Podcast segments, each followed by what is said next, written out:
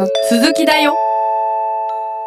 さあ現在お送りしているビッグファイブで紐解くネットコミュニケーション編 AI ビッグデータの話から書籍の好みとビッグファイブの関係というテーマで今回はお話ししていきたいと思います、先生よろしくお願いしますはい、よろしくお願いします。えーまあ、書籍といってもこの電子書籍がね、あのやっぱ普及しているからこそのこのビッグデータってことですよね。そうですね。はいまず一つは電子書籍を、はいえー買って読んでるんですけれども、はいその影響もあります。うんうんうんもう一個は書籍がたくさんネット上で売られるようになったので、うんうんうんその販売データも、うんうんえーあります。はい、あとはその書籍について SNS などで語り合ったりしますのでああ、なるほど。えーその情報からもわかるということに、えーなりますね。そっか、うんそっか。書籍についてのデータも先ほど言ったようにはい大量にね、すぐにねそうですね。いろんなデータが集まってる時代ですよね。確かに私もなんか、気に入った本とかうん。感想をね、うん。SNS に投稿したりして、うでハッシュタグつけたりすると、うん。でハッシュタグで見ると他の人がどんな感想書いてんのかなとか見たりもするから、うん。ただ私は、うん。あまあそうやって感想を投稿したりはするんですけど、本は紙派なんで、どっちかというと、漫画は電子書籍でめちゃめちゃ読むんですけど、本はその本で買って、紙でか読んで、ただそれを自分が何を読んだか登録しておくアプリがあるから、なんか何読んだか忘れたくないんで、それに登録してるからそこからデータ 多分 で収集されてるかなって思いますね。うんそうですね。ははいい、間違いなくそれは収集されてると思いますね。はい。まああのいろいろですね、えー本を使った、えー研究っていうのは実は昔からありまして、うん。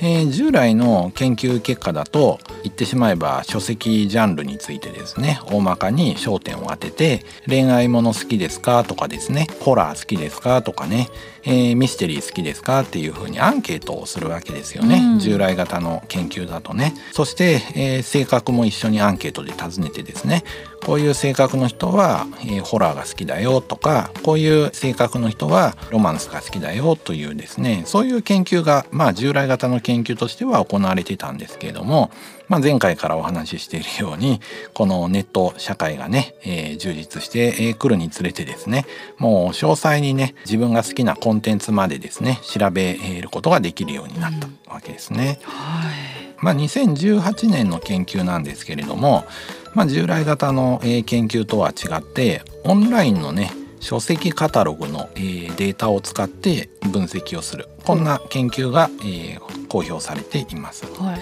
goodreads.com っていうですね海外のサイトがあるんですね。この goodreads.com の利用者がですねタグを作成するわけですね。この本はミステリーだとかこの本はこうだみたいなねタグをどんどん作る。うんみんなで作るもんですから大量にデータが集まってきますね。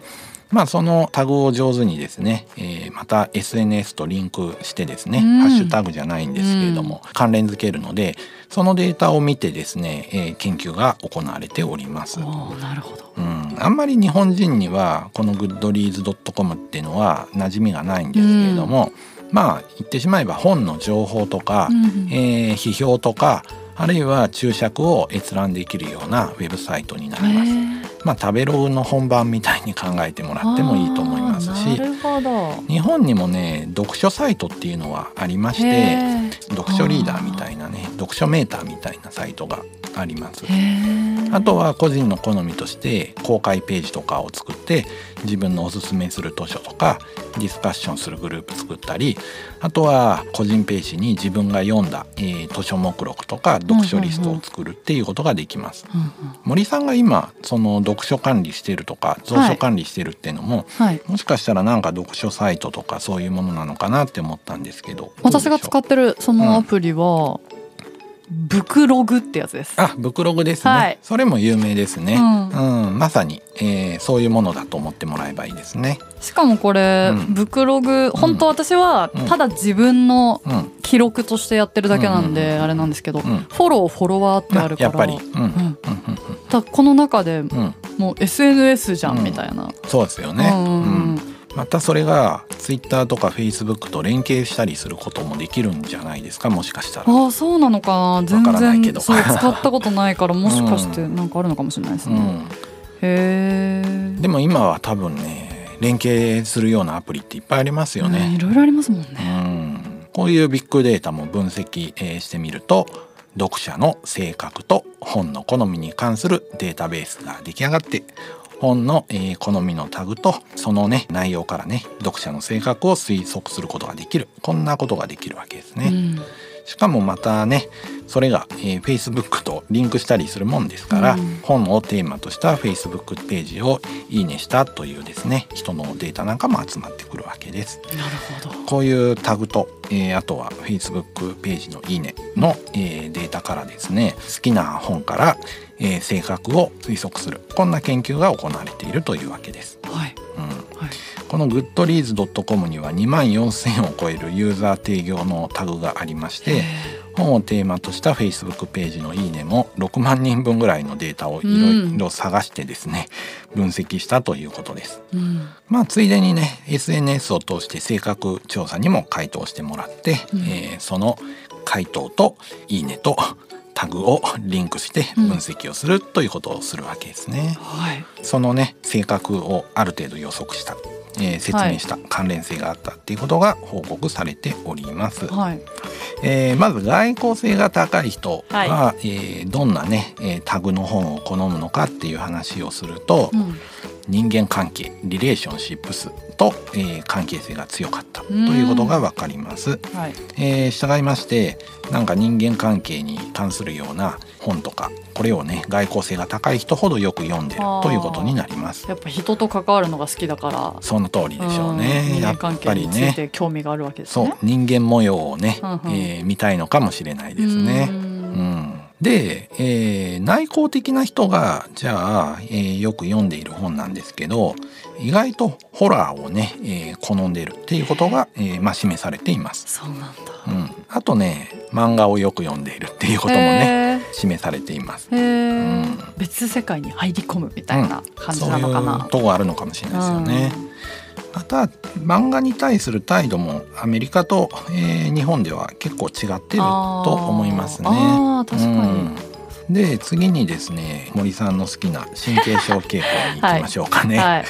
神経症傾向が高い人がよく読んでる、えータイプの本どんなのがあると思いますか、私がよく読むのはちなみに、うん社会問題についてなんか取り上げてるというかそういうテーマの小説だったりとか。ああなるほど、うん、それって何なんだろう？ジャンル？いやこれがね、うん。逆ですね。データとして出てるのはね、えー政治とか哲学に関係する本を読むのは、神経症傾向が低い人なので、えーこの論文の結果からは森さんは逆ということになっちゃいますね。そうなんだ。うん、まあそう簡単に合ってるのは難しいもんですね。まあちょっとジャンル分けもね いろいろありすぎてうん難しいっちゃ難しいですよね。でももしかしたらこういう本は興味あるんじゃないかと思うのはやっぱりメンタルに関係する本ですね。は あなるほど。うん、そうは心に関係する本とかえーメンタルの問題などについて、えー取り扱った本を神経症傾向が高い人はよく読む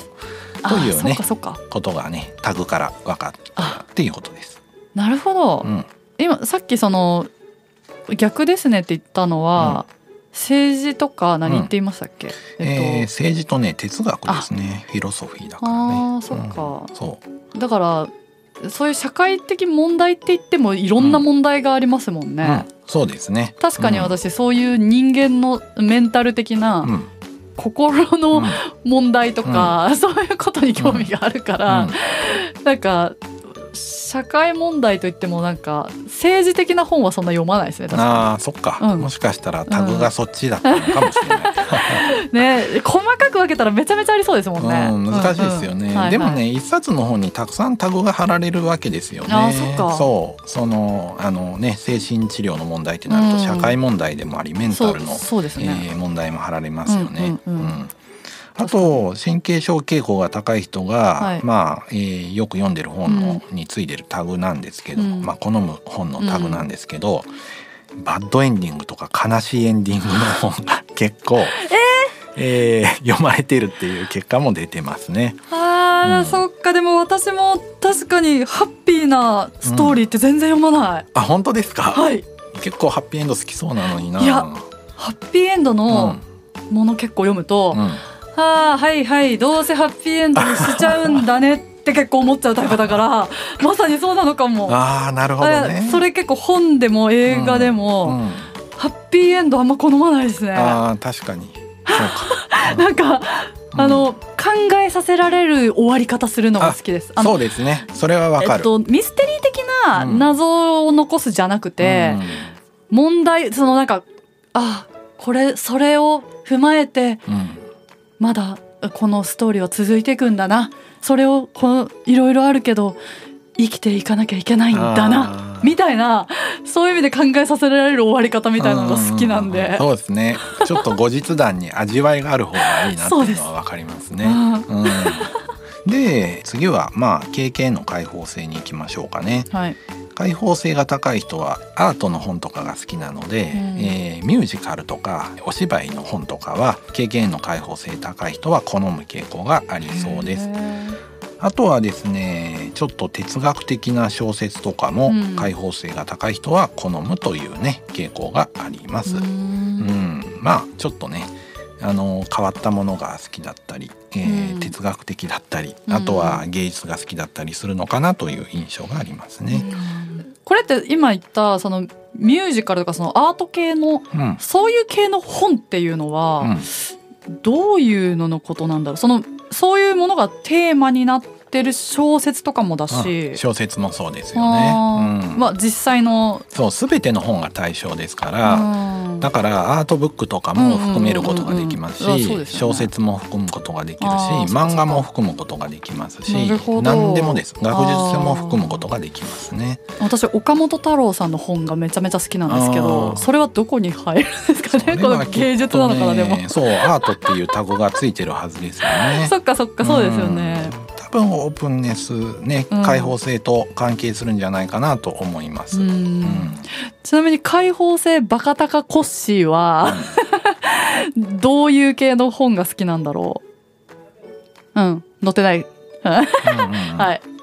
おコッシーは哲学的なやっぱうん。小説がうん好きって合ってますね、はいめっちゃ合ってますね。うん。ね。うん。そうですね。ぴったりですね。あとこの人間関係についてもって言ってたから、外交性もね高かったよね、うん。そう。であとコッシーがめっちゃ好きな本が「ドグラマグラ」ってやつで,、で私これそうおすすめされて買ったんですよ、うんうんうん。けどなんか結構なんか読むと気を病むっていうあの感想がめちゃめちゃ多くて。でコッシーにもすごい元気な時に読んでくださいって言われてうん。気分が落ちることもあるんでってそれ言われすぎてビビってまだ読めてないの、そういうの結構影響受けそうだから私、うん。だから買ってそのまま置いてある家に、いつ読めるんだろう。ちょっと合わないのかもしれない。どうだろうじゃあ開放性の話しましたけど、はい。他次は開放性の低い方がね、はい。出てこなかったと思うんですけれども、開放性低い人が好きなのはライトファンタジー。日本だとラノベとか入ってくるんじゃないかなと、ベ。うん。あの思いますね。まあ開放性が高い人っていうのは新しいもの好きですけれども、うん。低い人っていうのはこれ逆にトラディショナル伝統的なものを好んだりするんですけれども、うん。はい。そのこともあってもう一個はキリスト教の古典みたいな聖書とかもねよく読むっていうような傾向が、まあ、アメリカのデータとかだと出てきますね。ファンタジー私あんまりだな。うん、現実世界のが好きですね。あそうそうそうそう、うん。現実的なものばっかり。異世界よりね、そうですそうです。あそこはやっぱ性格出るのかもしれないですね、うん、出やすいと思いますね。ファンタジーめちゃめちゃ好きな人いますもんね、うん、そうですよね。えでも開放性低い人がファンタジーライトライトファンタジーライトなんですよね。なるほどね。そうなんですよね。えーここまでね外交性神経症傾向開放性でねあのうん。好きな本のジャンルっていうのを聞きましたけど、まだね、えー残されておりますが、ちょっとまたお時間に なってしまいましたので続きはまた次回ということで、えー楽しみにしていてください。というわけでまた聞いてください。さようなら。ビッグ5私って何者？心理学雑談では月額500円でサポーターを募集していますサポーターになっていただいた方には番組オリジナルステッカーをお送りして月1回の収録の一部を見学してもらいながら質問にも答えていこうと思います。詳しくはこのエピソードの概要欄からチェックしてください。あなたもこの番組の輪に入りませんか？たくさんのご参加お待ちしています。